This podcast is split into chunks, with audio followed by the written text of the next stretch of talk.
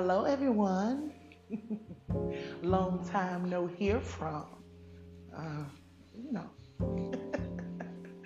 um, I'm Miss Tia from the Preacher Teacher Cop and Thug. And it's so funny. I'm coming in today with a just thinking, and for some reason, it always come in the wee hours for me. Um, but I wanted to talk about um, this week I saw something in the news and I was looking at an interview that a young lady was going through. And the um, people who was interviewing her, they zoned in on her faith, her beliefs. Because we all know that our faith and our beliefs are the basis and sometimes the way we move in life, how we see things, how we judge. Um, sometimes it's moved by our beliefs and our faith.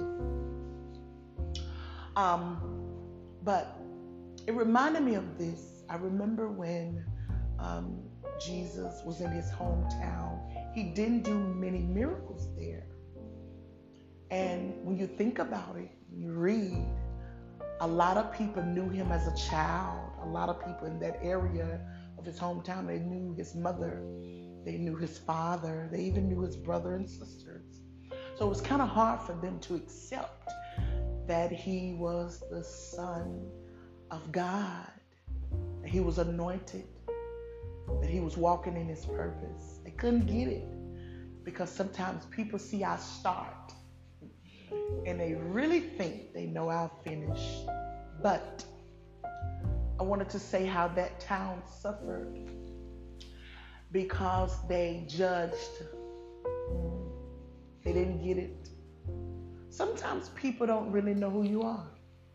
They think because they saw your start that they can predict your finish. But I wanted to say good morning. And who are you? Stay in your purpose. Have a great day.